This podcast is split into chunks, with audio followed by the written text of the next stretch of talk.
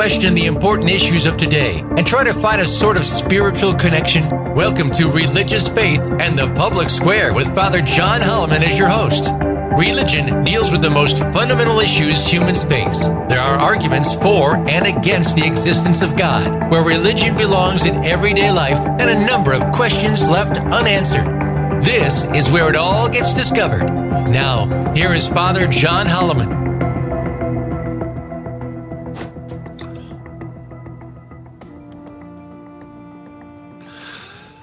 Hello again. Nice to be back with you. I'm going to continue with the Book of Revelation, and I'm not going to go through the whole thing because it's a lot of it is repetitive.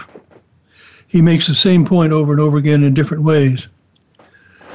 But I'm going to pursue it this far just to give you an idea of what it's all about, because it can be very intimidating sometimes. We were in the letters to the churches last time, and I'm going to pick that up with the letter to Thyatira. This is in chapter 2 of the Book of Revelation. To the angel of the church in Thyatira write this: the Son of God, whose eyes are like a fiery flame and whose feet are like polished brass, says this: I know your works, your love, faith, service, and endurance, and that your last works are greater than the first.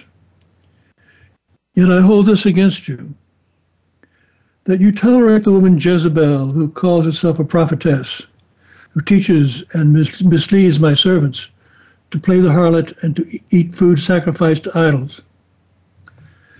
Notice he begins with all the good complimentary things you can say about the church there. Nowadays, I think we probably begin with all the things that we find problematic with it. But then he gets around to the complaint he has to lodge. And this is going to take a little bit of explanation. Jezebel was in the Old Testament. If you remember, the northern kingdom separated off from Judah at the end of Solomon's reign. They split off into two countries: northern kingdom of Israel, southern kingdom of Judah. And during that time, one of the kings of the northern kingdom was a fellow by the name of Ahab. And typically at the time, he would Mary had multiple wives, but the reason was political. He married, among other daughters, the daughter of the king of Tyre, which is on the Mediterranean coast. And her name was Jezebel. But she was no shrinking violet, and she was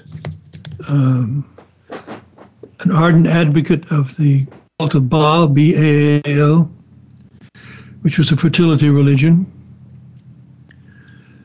And when she moved in to Samaria, which was the capital of Israel, she began to persecute the prophets of Yahweh and made them very scarce indeed. So she was considered, even in the Old Testament, as an enemy of the faith, and needless to say, she met a bad end, but caused a lot of damage in the meantime. But this Jezebel is referred to as a prophetess who was in Thyatira at the time, and who would lead people astray by getting them to join in a party where the food had been sacrificed to a pagan deity.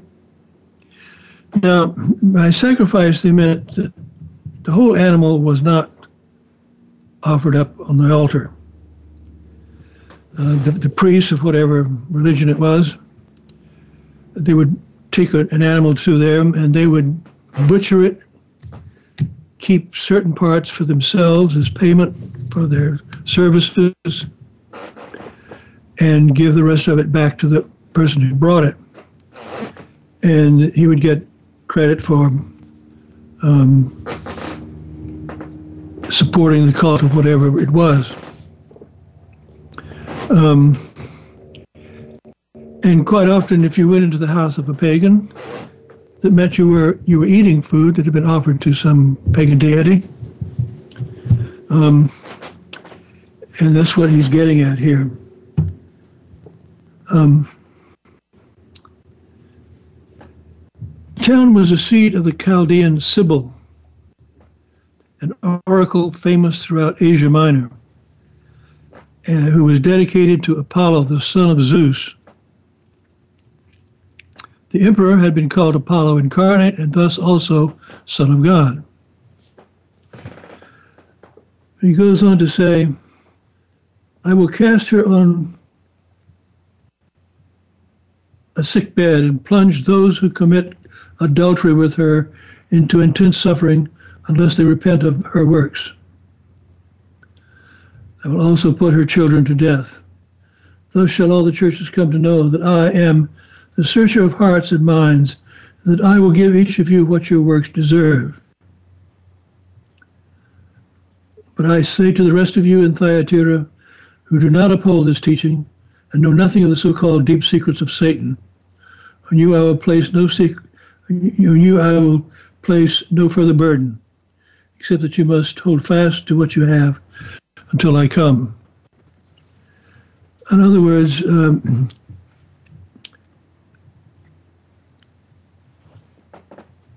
the trade guilds in Thyatira had feasts,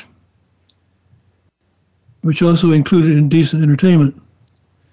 Each guild had its patron deity. To participate in its social life meant at least formal acquiescence to its religious ideas. John is always on guard against religious syncretism. Now, sickness was held to be the reward for impurity, especially venereal disease. An increase in giving her encouragement would be rewarded equally with great tribulation. Any who accept her teachings and act upon them, her children, will suffer the same fate as the children of the original Jezebel. The message is she faces sudden and complete punishment, which repentance alone can avert. Christ is not content with formal religious observance, as was common in the practice of paganism, or a mere show of good conduct. He searches the mind and the heart. For those who hide vice beneath the cloak of respectability, the punishment will be public. The deep things of Satan, we're guessing at this, it could be a primitive form of Gnosticism.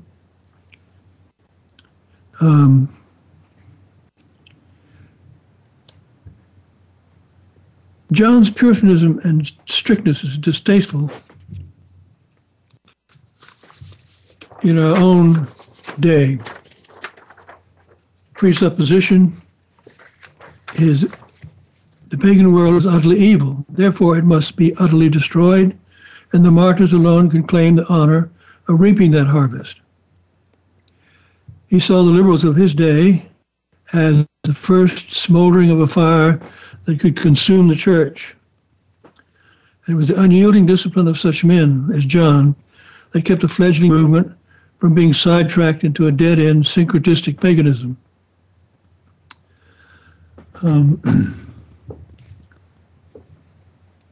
Verses 28 and 29. Just as I received authority from my Father, and to him I will give the morning star. The morning star is probably the martyrs who will not only reign on earth, but achieve final happiness. Next comes a letter to the church in Sardis, beginning at chapter 3. This church was divided like Pergamum and Thyatira, but here the faithful are in the minority. Unlike the previous two, the problem is not false beliefs, but spiritual poverty and complacency. They are at the point of spiritual death because they have avoided hardship through accommodation rather than zeal. Now, in the Roman Empire, it was quite tolerant of various religions. New religions were welcomed if they could be absorbed into the imperial scheme. Now, Christianity obviously did not fall in that category. These Christians had enfeebled their distinctiveness and aggressiveness through discretion. Since the task of the faithful few was doubly difficult, the reward would be proportionally greater. It would be openly acknowledged before the Father himself. And, of course, we have that temptation today to compromise with the culture in order to be not so high on the radar.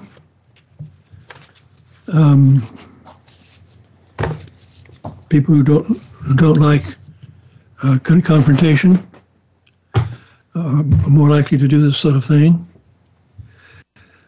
De facto giving in to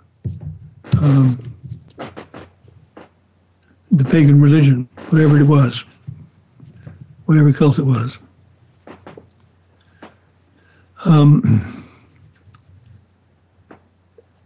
These Christians in Sardis had diluted their distinctiveness through discretion,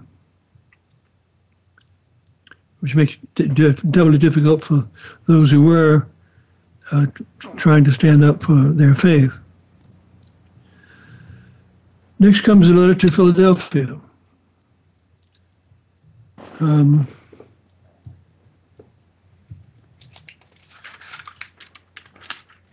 We're in chapter 3 now. To the angel of the church in Philadelphia, write this. The Holy One, the true, who holds the key of David, who opens and no one shall close, who closes and no one shall open, says this. I know your works. Behold, I have left an open door before you, which no one can close.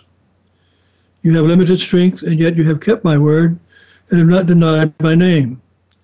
Behold, I will make those of the assembly of Satan, who claim to be Jews and are not, but are lying.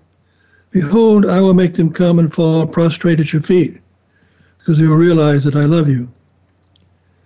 This is the Lord speaking. Because you have kept my message of endurance, I will keep you safe in the time of trial that is going to come to the whole world to test the inhabitants of the earth. I'm coming quickly. Hold fast to what you have, so that no one may take your crown.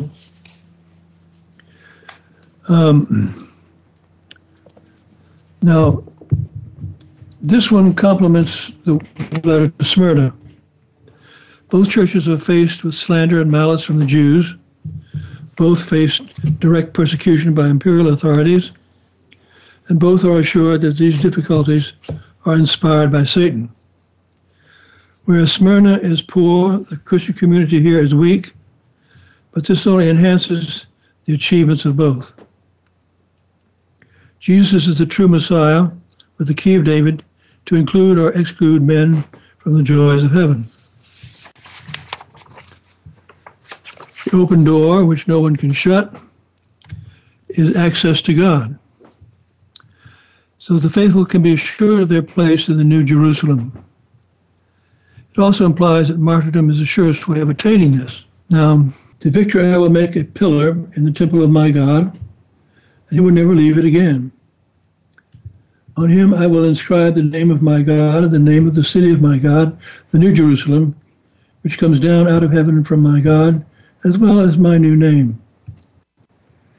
Whoever has ears ought to hear what the Spirit says to the churches.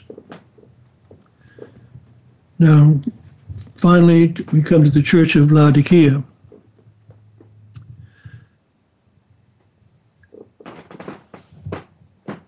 To the angel of the Church in Laodicea write this: the Amen, the faithful and true witness, the source of God's creation, says this: I know your works. I know that you are neither cold nor hot.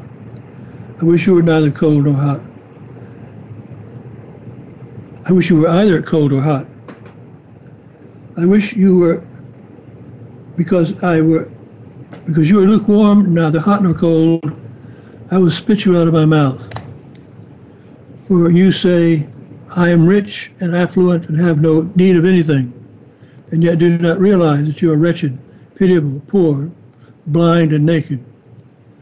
I advise you to buy from me gold refined by fire, so that you may be rich, and white garments to put on, so that your shameful nakedness may not be exposed, and by ointment to smear on your eyes, so that you may see. Those whom I love I reprove and chastise. Be earnest, therefore, and repent. Obviously, this is the least satisfactory of the seven churches. So it's going to get the sharpest rebuke. Again, remember, John's purpose is pastoral, not theological. He wants to raise the consciousness of his readers to the claims made on them by the God, the Amen, who punishes and forgives, who was at the world's beginning. Their problem is the false assumption of spiritual well-being, which I would be fair to say that we have an epidemic of that right today.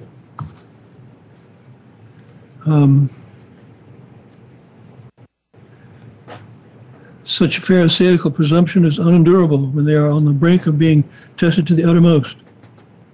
The only coinage with which they can buy the gold refined by fire, which is true religion, is humility and unstinted devotion. Human self-reliance is inadequate. God is the sole source of strength and renewal.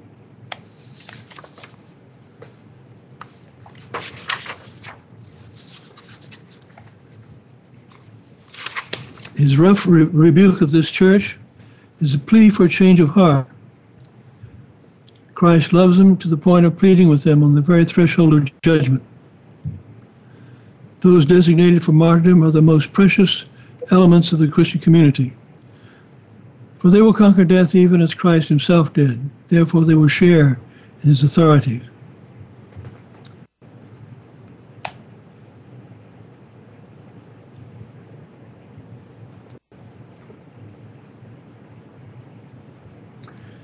And the chapter ends, Behold, I stand at the door and knock. If anyone hears my voice and opens the door, then I will enter his house and dine with him and he with me. I will give the victor the right to sit with me on my throne, and I myself first won the victory and sit with my Father on his throne. Whoever has ears ought to hear what the Spirit says to the churches. Christ is the prototype of the conqueror, victory over temptation and persecution and death. While all the faithful Christians are promised immortality, promises to the conqueror assert that it is certain for them. The source of their strength is divine, and death is merely the finale to the life of devotion and service. The identity of the martyrs is not yet known, so everyone must be prepared to die. That is, the crown of life that gives security from the second death is a reward for the readiness to die. Since the martyr's ordeal is greater, his reward is more glorious and certain. But this only differs in degree from the general promise to all Christians. John's purpose is to give backbone to all by showing them the fullest extent of their reward. I'm reminded of an incident that occurred in Montgomery during the famous Montgomery bus boycott inspired by Martin Luther King. And I knew a Lutheran minister white fellow who was on the steering committee for that march, did all the organizing for it. And he told me how Martin Luther King showed up one day for the meeting.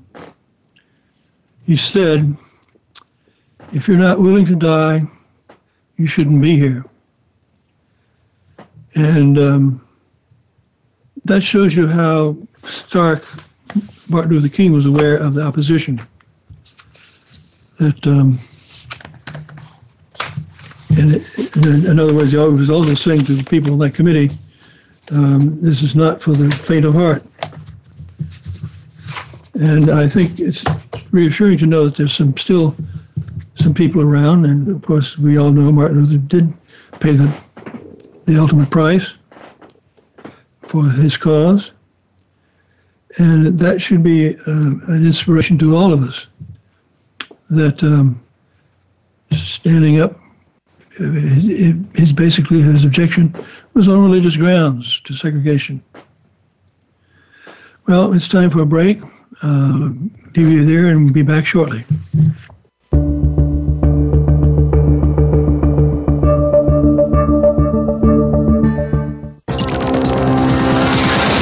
It's your world. Motivate, change, succeed. VoiceAmericaEmpowerment.com.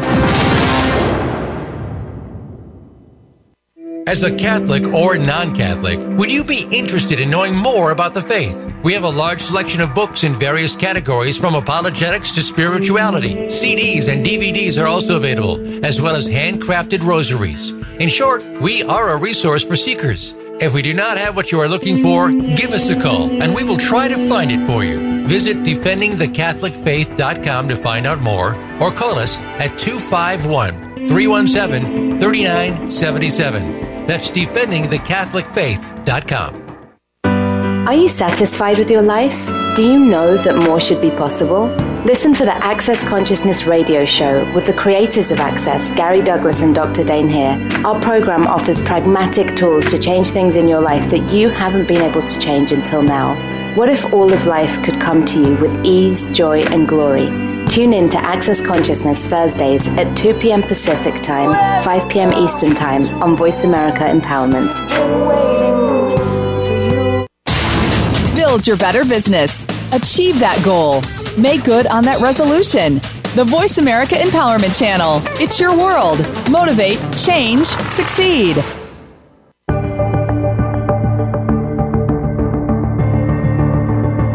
Tuned into Religious Faith and the Public Square with Father John Holliman. To reach the program today, please call 1-888-346-9141. That's 1-888-346-9141. You may also send an email to defendingcatholicfaith@gmail.com. Now, back to Religious Faith and the Public Square.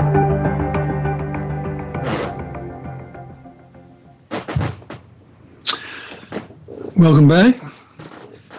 As I've said before, I'm not going to go through the whole Book of Revelation because it becomes tediously repetitious. At this point, I'm going to start just doing a summation. Chapters 4 and 5 present us with John's vision of heaven. The remote splendor of the Creator, God, wherein mankind has no part, which is the heaven of the old dispensation, versus the vision of the Redeemer, wherein lies any hope of salvation in the new dispensation, the Christian one. Now, there are three songs here, one to the Creator, one to the Redeemer, and one to the Father and Son. The subject of these two chapters is the imponderable significance of Christ's sacrificial death in the scheme of creation. His symbolism involves the meaning, the mystery once proclaimed, a meaning beyond the power of literal expression. For us today, it is something which withholds its meaning. For John, mystery points to a power beyond our ability to describe it.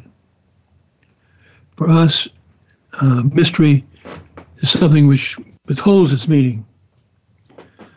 The temple and its furniture are ideas that disclose the being of God, his invincible holiness, the truth of his laws, his will to justice. John thought in pictures. The outward form of things was important only as a vehicle for spiritual truth. The throne emphasizes God's remoteness and absolute power.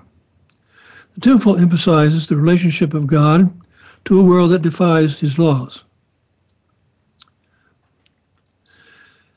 Now, he also uses, in addition to his symbolism, allusion. John refers to Old Testament texts by way of commentary and interpretation. The prophetic books were sealed, and their true meaning was concealed until the approach of the end made them relevant.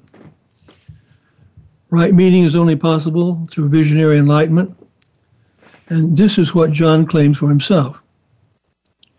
He says what the prophets had left unsaid and what had not even been disclosed to them. Important point is that God's purposes have not changed. John is merely casting new light on the earlier revelation. Verse 1 of chapter 4, we find the phrase, "after this." It introduces a new vision and indicates gradually increasing enlightenment. There's a visionary sequence here, not a chronological one. The Father is indescribable, but he is made visible in the Son.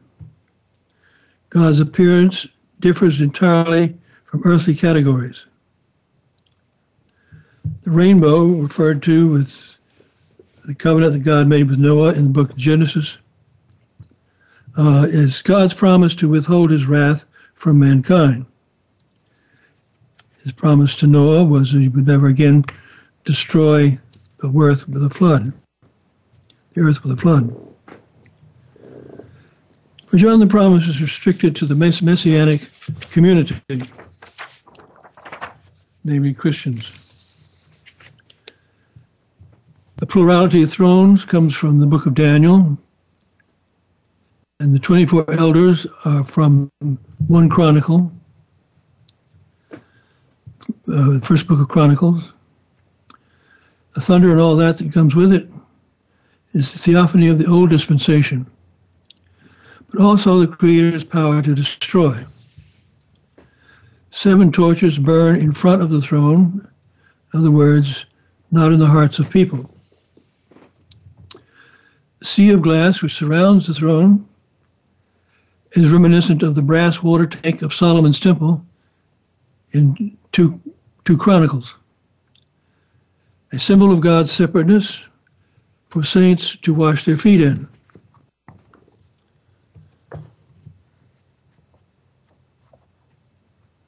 Now,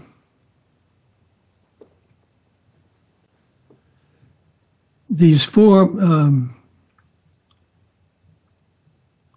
beasts that surround the throne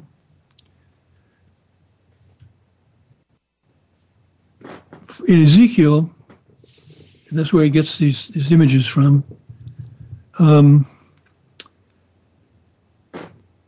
they were passive.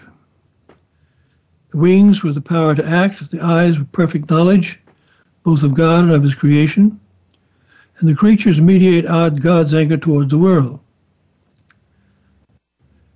The Trisagion bears witness to his right to destroy the world.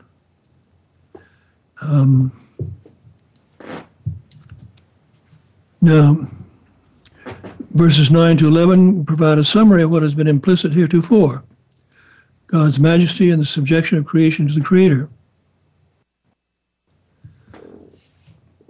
Creation without redemption is incomplete.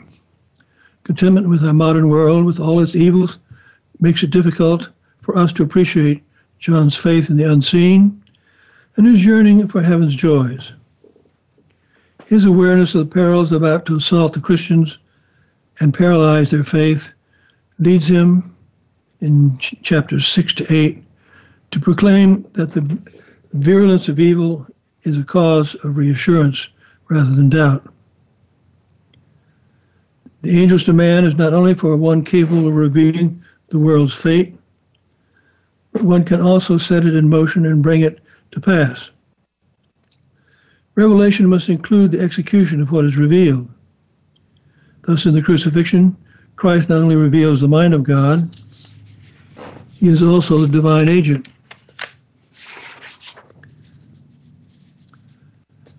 The lion represents conquest and victory, kingship over the human emperor, and Sion was inspired power to interpret. Christ's victory fulfills prophecy. The lamb is a symbol of power here, not gentleness. The seven horns mean perfect strength. The seven eyes means fullness of knowledge and vigilance.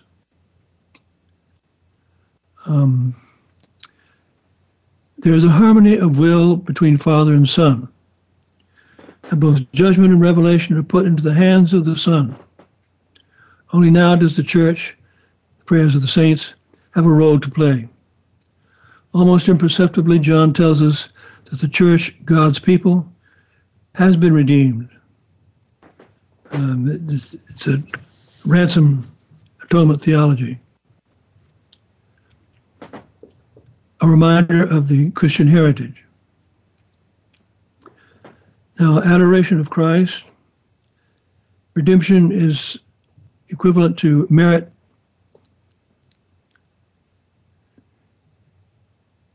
Redemption is in merit to creation. In other words, both are realistic. Both adoration and redemption are realization of the divine purpose for men. Nowhere else in the New Testament is Christ adored on such equal terms with the Godhead. Now come the seven seals, the breaking of the seven seals. The four horsemen of the apocalypse is a familiar description of the punishment of evildoers by God's wrath, common in Jewish prophetic and apocalyptic circles. What makes it different? The message about Christ, the Church's fate when these woes fall upon the world. The focus here is not on the horsemen. John's view of Christ's sacrificial death is that the Lamb alone is worthy to break the seals, which reveal the future, because this redemption of God's people, by being obedient unto death itself, released a train of cosmic destruction.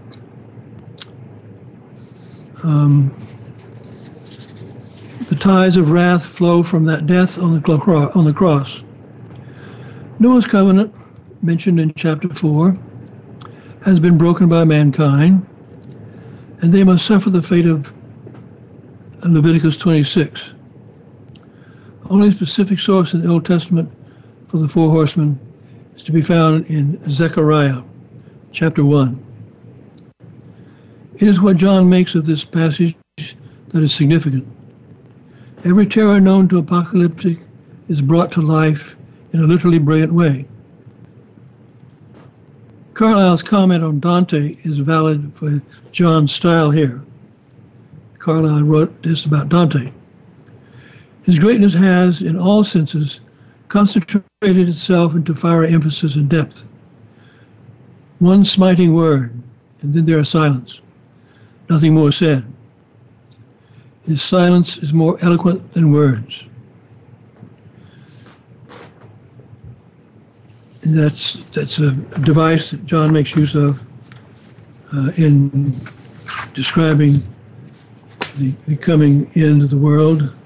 There was silence in heaven for 30 minutes. Now, the four riders are warriors, which are sketched swiftly with distracting detail. The first rider is the host of invaders, personification of Isaiah chapter 5. Parthian invasions, known for their fierce cavalry of the eastern Roman provinces, would still have been fresh in the minds of his readers.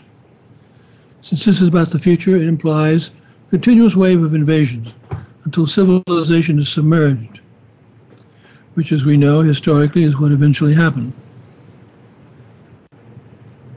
White, the color white here, is a symbol of victory. The horse is the conqueror's power. Cavalry were to them what missiles are to us. The crown is allowed by God to prevail in the last days. The second rider is a picture of internal dissensions, civil war, not specific. Important word is permitted. In other words, the end will be heralded with universal strife. For the third rider, invasion and civil strife yield famine. Voice in the midst is Christ himself revealing this to John. The cost of food will escalate. Oil, wine, and corn is an Old Testament formula for human sustenance. To attack one but not the other two implies some food remains. That's typical of most of these descriptions of disasters. Only 1/3 of the earth is affected, meaning that this is a lesson to be learned before the final destruction comes. Now, there are two types of plagues in Revelation. One are omens of the end, partly admonitory and reformative in intent, and two, those ushering in the kind of civilization which is purely punitive to the stroke of execution. This plague is in class 1. The fourth rider, death, needs no symbol to distinguish him. The pale color of his horse is enough. Hades is the gloomy underworld where the dead await judgment. Power over 1/4 of the earth implies this is still a class 1 plague. In other words, a preliminary warning. And we've got another break coming up here. So I'll get back to this when we return.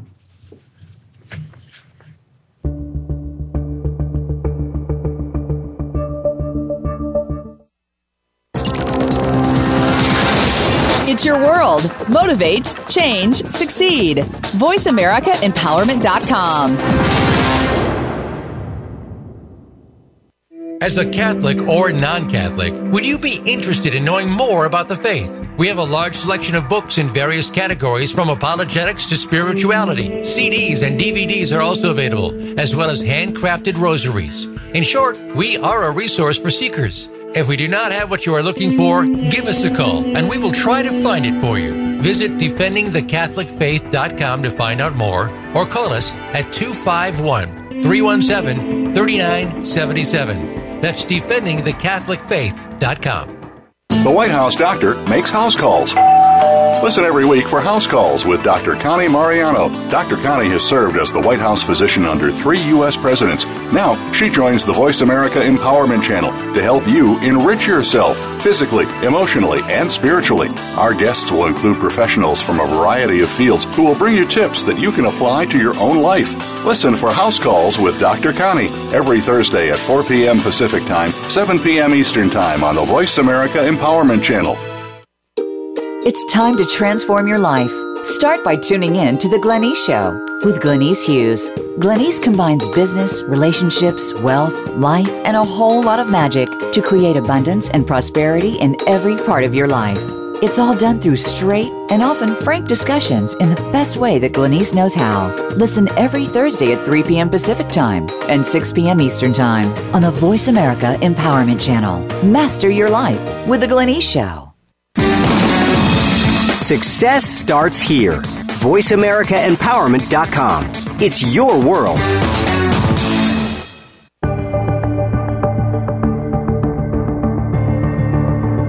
You are tuned into Religious Faith and the Public Square with Father John Holliman. To reach the program today, please call 1-888-346-9141. That's 1-888-346-9141. You may also send an email to defendingcatholicfaith@gmail.com. Now, back to Religious Faith and the Public Square.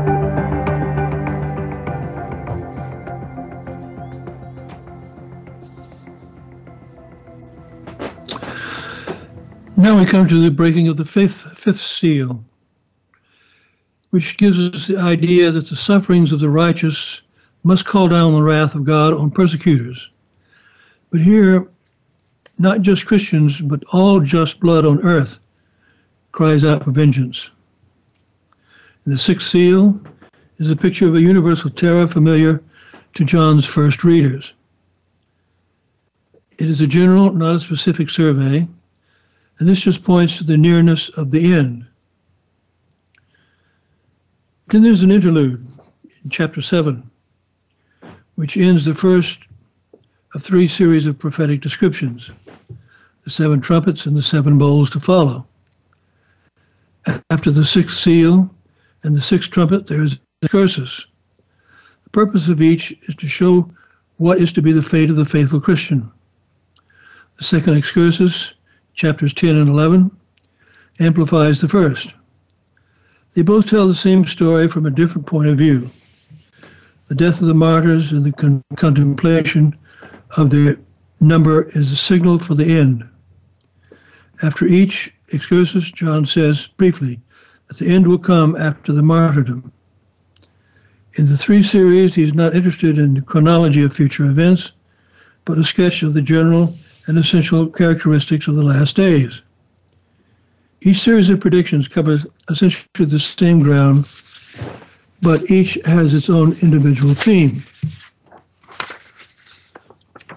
Now, the prophecies of disaster should be regarded as a setting for a more positive story, namely, the message of redemption contained therein. This is not just a reassurance to the faithful to continue resistance. Now, there's a note here that mentions 144,000 and the 12,000 are purely formal figures, tribes of the true Israel. Important point about them is that despite the diversity of the Messianic nation, as linguistic, national, and racial differences, there is an essential spiritual unity. 12,000 by 12,000 is all the martyrs, 144,000. When that number is filled, that will be the beginning of the end. Seventh seal is the end. There's an ominous silence which deepens the suspense. The end here is stated as a mere fact. Elaboration will come later. The end is not a momentary event, but a solemn performance, or ritual, it might say, of God's final decrees, involving ethical and spiritual principles. The prayers of the saints, which is always in both Old and New Testaments symbolized by incense, have a vital role in bringing about the end. In other words, no prayer is futile. In chapter 13, the Antichrist will come in human shape. In John's words, a human number. Now, there was a favorite game at the time called Gematria. Numbers, this is before we had Aramaic alphabet, the number system that we use today. Numbers were associated in the ancient world with letters of the alphabet. Different letters for different alphabets would be a different number. The name of Jesus in Greek, Yoda, Eta, Omega, Upsilon and Sierra, J-E-S-U-S. The I is equivalent to the number 10. Eta is equivalent to the number 8. The S is equivalent to 200. The O, 70. And the U, 400. The S, 200. Now, the total of all these numbers added together is 888. A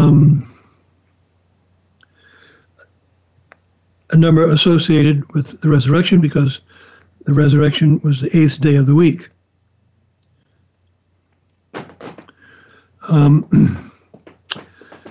Now, if you apply these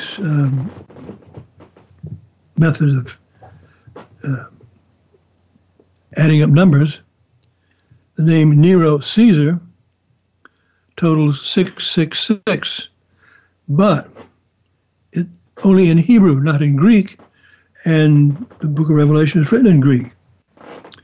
So it was a kind of bit of a stretch to equate 666 with Nero.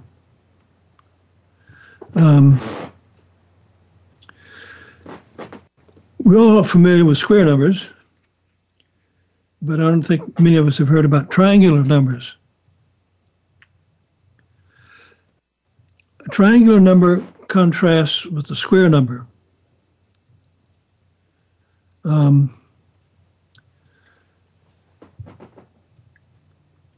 Six, 666 is a triangular number. The square number is 888. Most likely meaning is that Lucifer presumes to be a perfect 7, but can only come close, 666, since he is not God. It is a reference to human pride, the deadliest sin of all. So that's that famous number 666. You can play all kinds of mathematical games with it. In chapter 21, a view of the holy city, the new heaven and earth, in verses 1 to 4, the old order of things is corrupted by all types of evil, has passed away. A spiritual rebirth.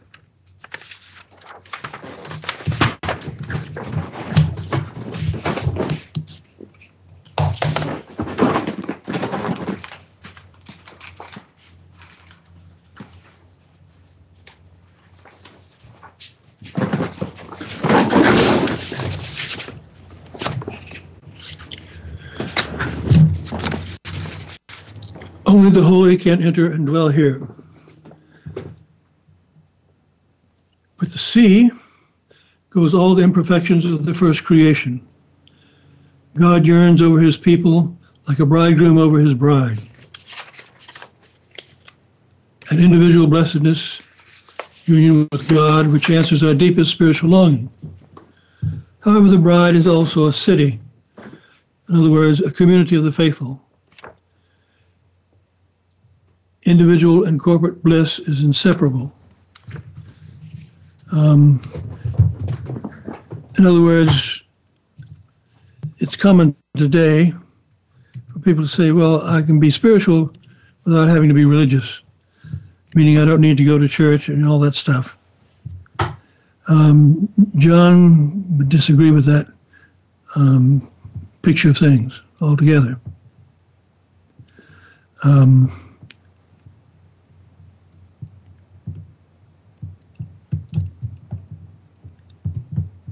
Individual and corporate bliss are inseparable. There is no temple here because there is no need for an altar or prayer. God dwells among us in heaven. The theme of this entire chapter is the New Jerusalem. It's not a set of buildings, but the soul of a city. Creation for John is making visible what was previously invisible. The embodiment of a perfect pattern in the mind of God, which sounds reminiscent of Platonism. The forms in Plato are a mental construct. You can't find an actual triangle in the material world, because whether it's a pencil on paper or an object, a triangular object, that has dimensions. And in geometry, by definition, a triangle has no dimensions. The line and the point are all not experienceable. But that doesn't keep us from using it.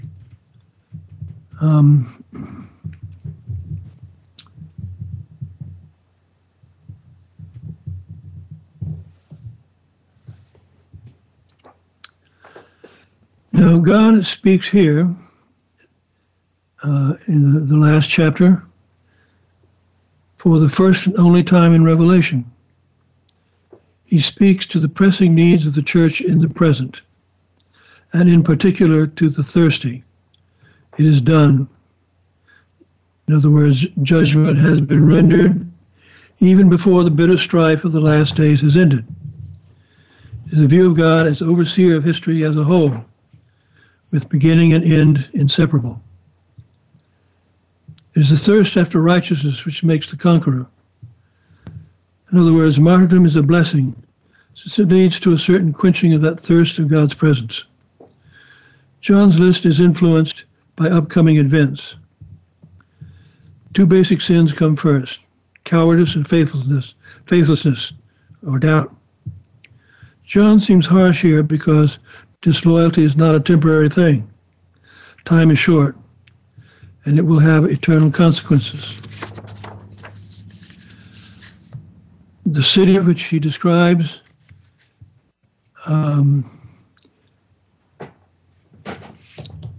there's an angel that showed John the doom of the earthly city. Now shows him the bride of God. The high mountain is the triumphant endurance of all that was holy on earth. Other mountains may pass away, but not God's holy mountain. The glory of God is God's active and indwelling presence. A mystic's attempt to describe the intangible. The high wall of this city is not for defense, but to convey the impression of eternal security. Also, the 12 gates imply that only loyal Christians can enter. Since Christians inherit the promises to Israel, John stresses the continuity of God's purpose while asserting that the entrance lies through the churches. The foundations imply that eternal security and inclusion within the kingdom is intimately connected with the apostles who wield Christ's authority and mediate his testimony.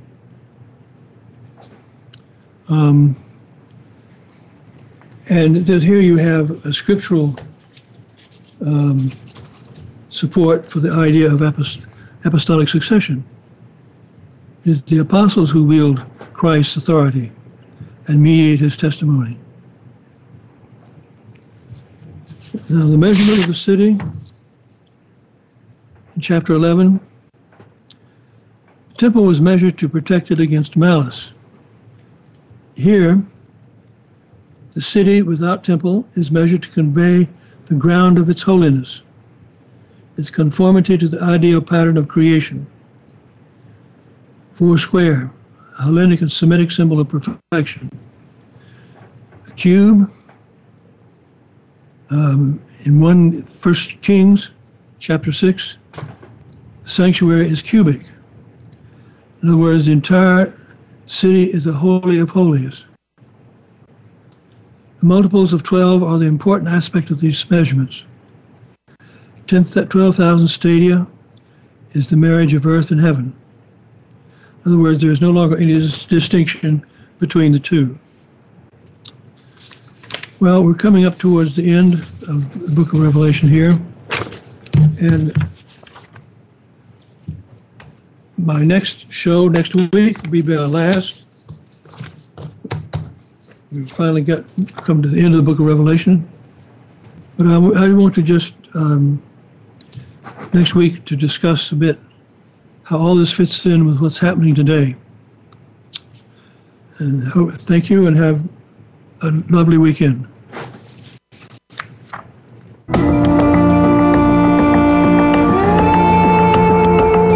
Thank you for tuning into Religious Faith and the Public Square. Please join Father John Holliman again next Thursday at 10 a.m. Pacific Time and 1 p.m. Eastern Time on the Voice America Empowerment Channel. We hope you have a very good week.